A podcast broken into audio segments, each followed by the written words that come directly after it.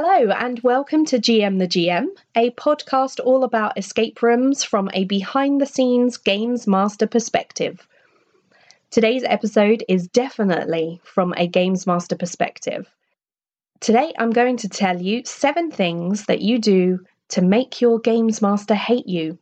Yes, yes, I know that sounds a little bit harsh, but there are some things that players do that really, really annoys us. So, here we go, guys. Let's dive straight in. Number seven, ignore our rules and advice. So, upon arriving at an escape room, you will be given certain instructions and advice, sometimes in the form of a health and safety briefing, maybe via a video, or perhaps verbally by your games master. The obligatory health and safety talk can be given in many ways, but no matter how it's done, it's all true. It's all true, I promise. We are not lying to you. So many players often think that I am lying to them when I'm telling them not to touch certain items or that certain items are not part of the game or that they don't need to use any great force on anything. I so often get comments of, oh, yeah, but what if she's making that up? What if she's misleading us? What if she's lying? That's not the case, guys. Honestly, it's really, really not. The puzzles are there for you to try and solve, but we're not trying to deliberately mislead you or, you know, trying to deliberately ruin your experience. We want you to have a great time. We want you to solve the puzzles. So, everything that we say, especially in the health and safety talk, it's all true because we need you to be safe and we want you to be safe.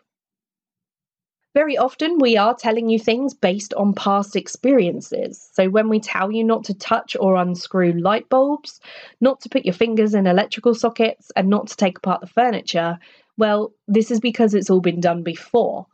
And it's just annoying to have to go in and clean it all up afterwards. So, just don't do it. Plus, some of these things are downright dangerous. We're trying to keep you safe and limit the amount of damage that we have to fix. Please listen to us and just do as we say. You'll have a great time, we promise. Number six, use force.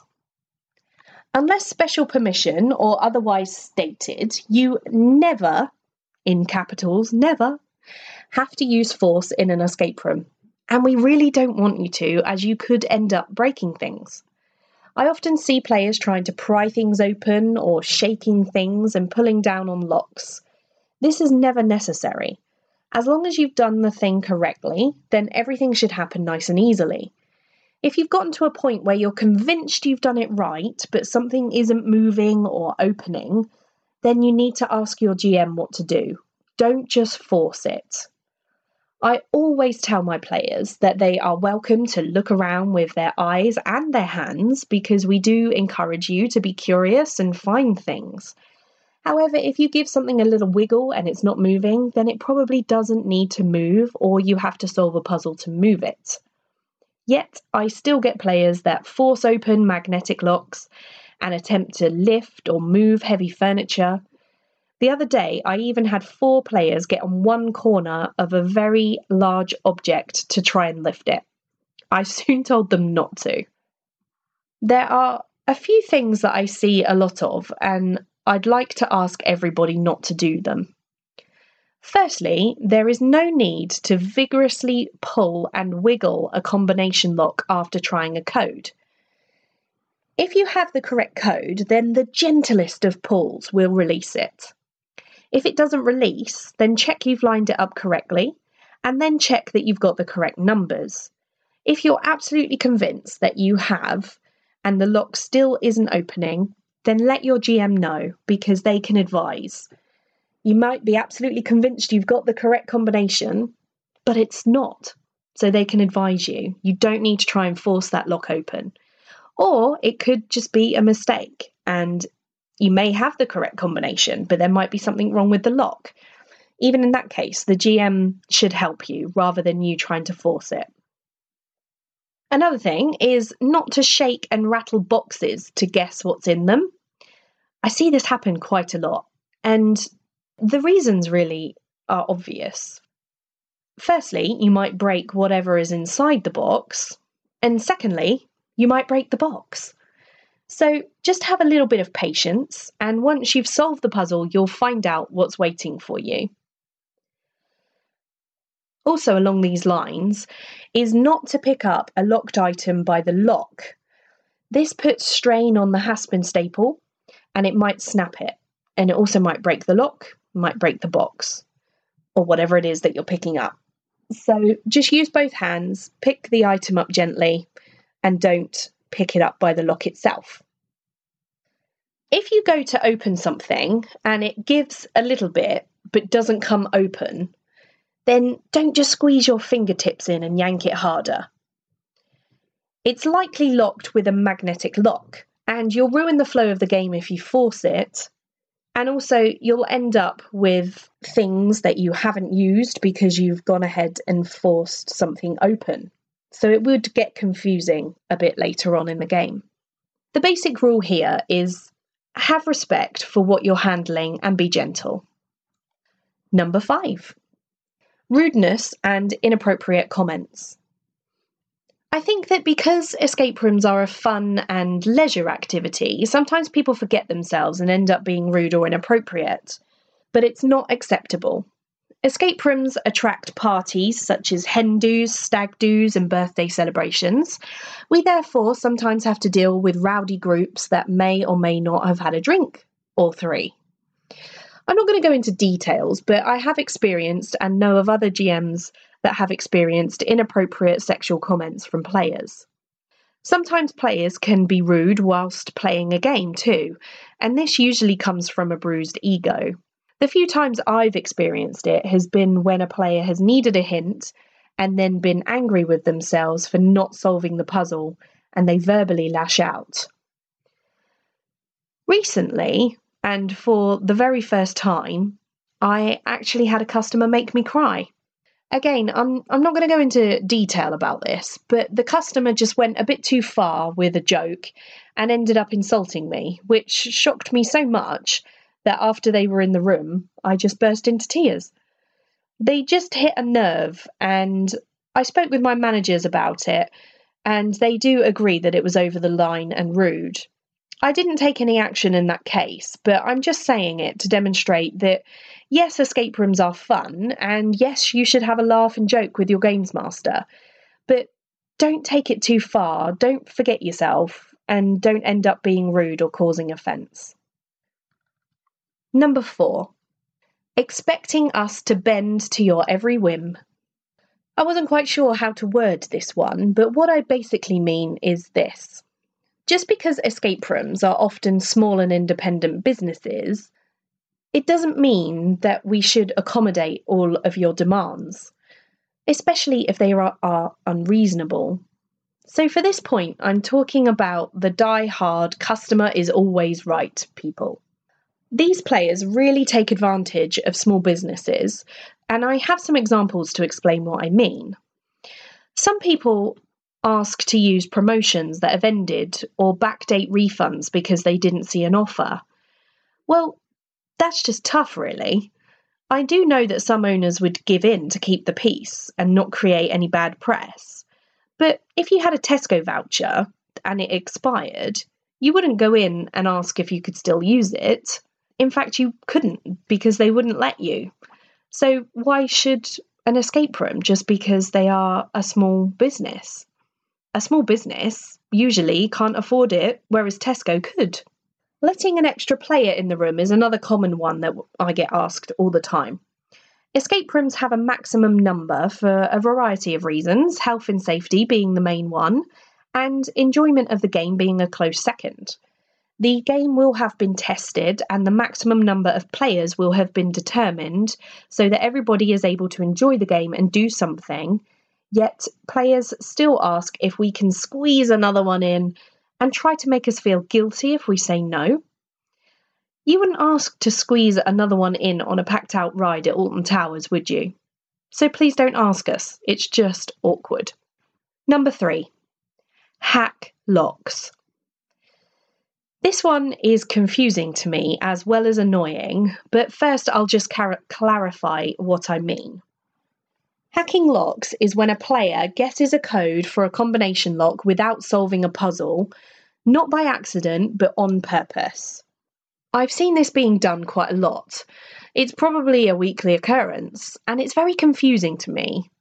I don't understand why on earth you would pay £20 or more to go into a room to guess combination locks. I just don't understand the attraction of doing this. If you want to do that, you could go to Wilko or Timpson, buy a combination lock, and then get somebody to set it for you, and then just sit in your own living room and try to hack it. It would only cost you a few pounds for the lock, and you could do it over and over again. It would be a lot cheaper and a lot less hassle. Hacking locks, though, can really upset the flow of a game. If you hack a lock, then you will skip over parts of the game, meaning that you'll get confused later as you'll end up with things that you would have needed, but now you don't need them because you hacked a lock. So it means you'll probably get confused. Also, if you were to end up hacking the final lock of a room, then you would literally just skip straight to the end and you'd miss all of the fun in the middle. My advice is not to do it at all. But if you cannot resist the temptation, then try this first. Ask your entire team whether they mind if you hack the lock and see what they say. I bet they won't want you to. Every single lock hacker that I've seen has done it quietly and secretly because they know that they're breaking the rules and they shouldn't really be doing it. So announce to the team, guys, I'm going to try and hack this lock. Is that okay? Do you want me to? I bet you they won't all say yes. Number two, arriving late. This is such a bugbear for your games master. If you arrive late, it messes up the whole day and schedule. This one could even come under number four as well, as a lot of teams show up 15 minutes late or more and then expect to still get the full experience and the full hour in the escape room. But sorry, guys, if you're really late, then that's just not going to happen. If you were to turn up at the cinema 15, 20 minutes, 30 minutes late, you will have missed the beginning and they're not going to start it again for you because they have another showing of it afterwards. They can't let their schedule run behind. It's exactly the same with escape rooms. If you turn up really late, we may have to take time off of your time in the room because we still need to give you the health and safety briefing and we still need to tell you what you're supposed to do. But yet, we also still have another game after you, so we can't let it go too late. If you're going to be late, and I know it happens sometimes, it's even happened to me, but if you are running late, then please just call ahead to tell your games master that you're running late. What the Games Master can then do is plan accordingly and do their best to accommodate you once you arrive. They can perhaps adjust a couple of things to make it a little bit quicker, or they just be prepared so they're not hanging around waiting and wondering where you are. They can, you know, they know that you're going to turn up late, so they can just, you know, quickly get you in and get the briefing done and get you in the room. And it's just so much nicer for us to be pre warned it's just quite rude to just turn up late and expect everything to just happen as normal. So if you can let us know that you're running late, then that absolutely helps. Number one, all the GMs are going to sigh or snigger here because this one is linked to number two, but I thought it deserved a spot of its own. One of the most annoying things that you can do as players is turn up late and then need the toilet. yes, all GMs will know the scene. You're waiting for your team, you're checking the time every couple of minutes, they're five minutes late, they're eight minutes late, they're 10 minutes late.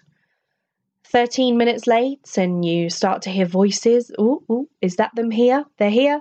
Yes, they've arrived. Yay!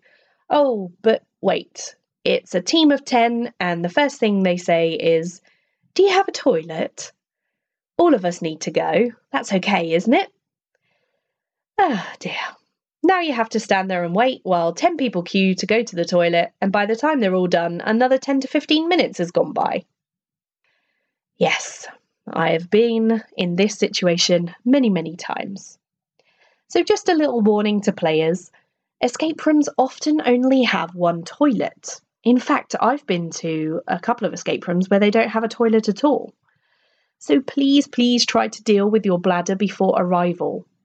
And a little tip for GMs you can always explain that because the players are late, they're welcome to use the toilet, but they will have to wait until the game starts, as you can't let the game start any later.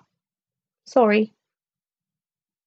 So, those were seven reasons that your GM will hate you. But despite this, we will still do our best to hide it and we will try to give you a good time. But if you notice your GM's face twitching or a frown furrowing on their brow, think back to these things, and if you have committed any of these offences, then you'll know why. If you haven't, well, maybe you just have a miserable games master. Next time, I will turn the tables and focus on the games masters and give the top things that they do to make their players hate them. So, players, you'll get your turn in the next episode, don't worry. Brace yourselves for some home truths, GMs. We're not perfect, you know. Thank you for listening, and I hope you've enjoyed it. You can find me on Facebook, search GM the GM. You can email me, gmthegm at aol.com. And if you think I'm doing a great job and you'd like to support me, you can head over to Patreon, www.patreon.com forward slash GM the GM. It would be lovely to see you on any of those platforms. And I will speak to you next time, guys. Thank you so much for listening. In the meantime, keep on escaping.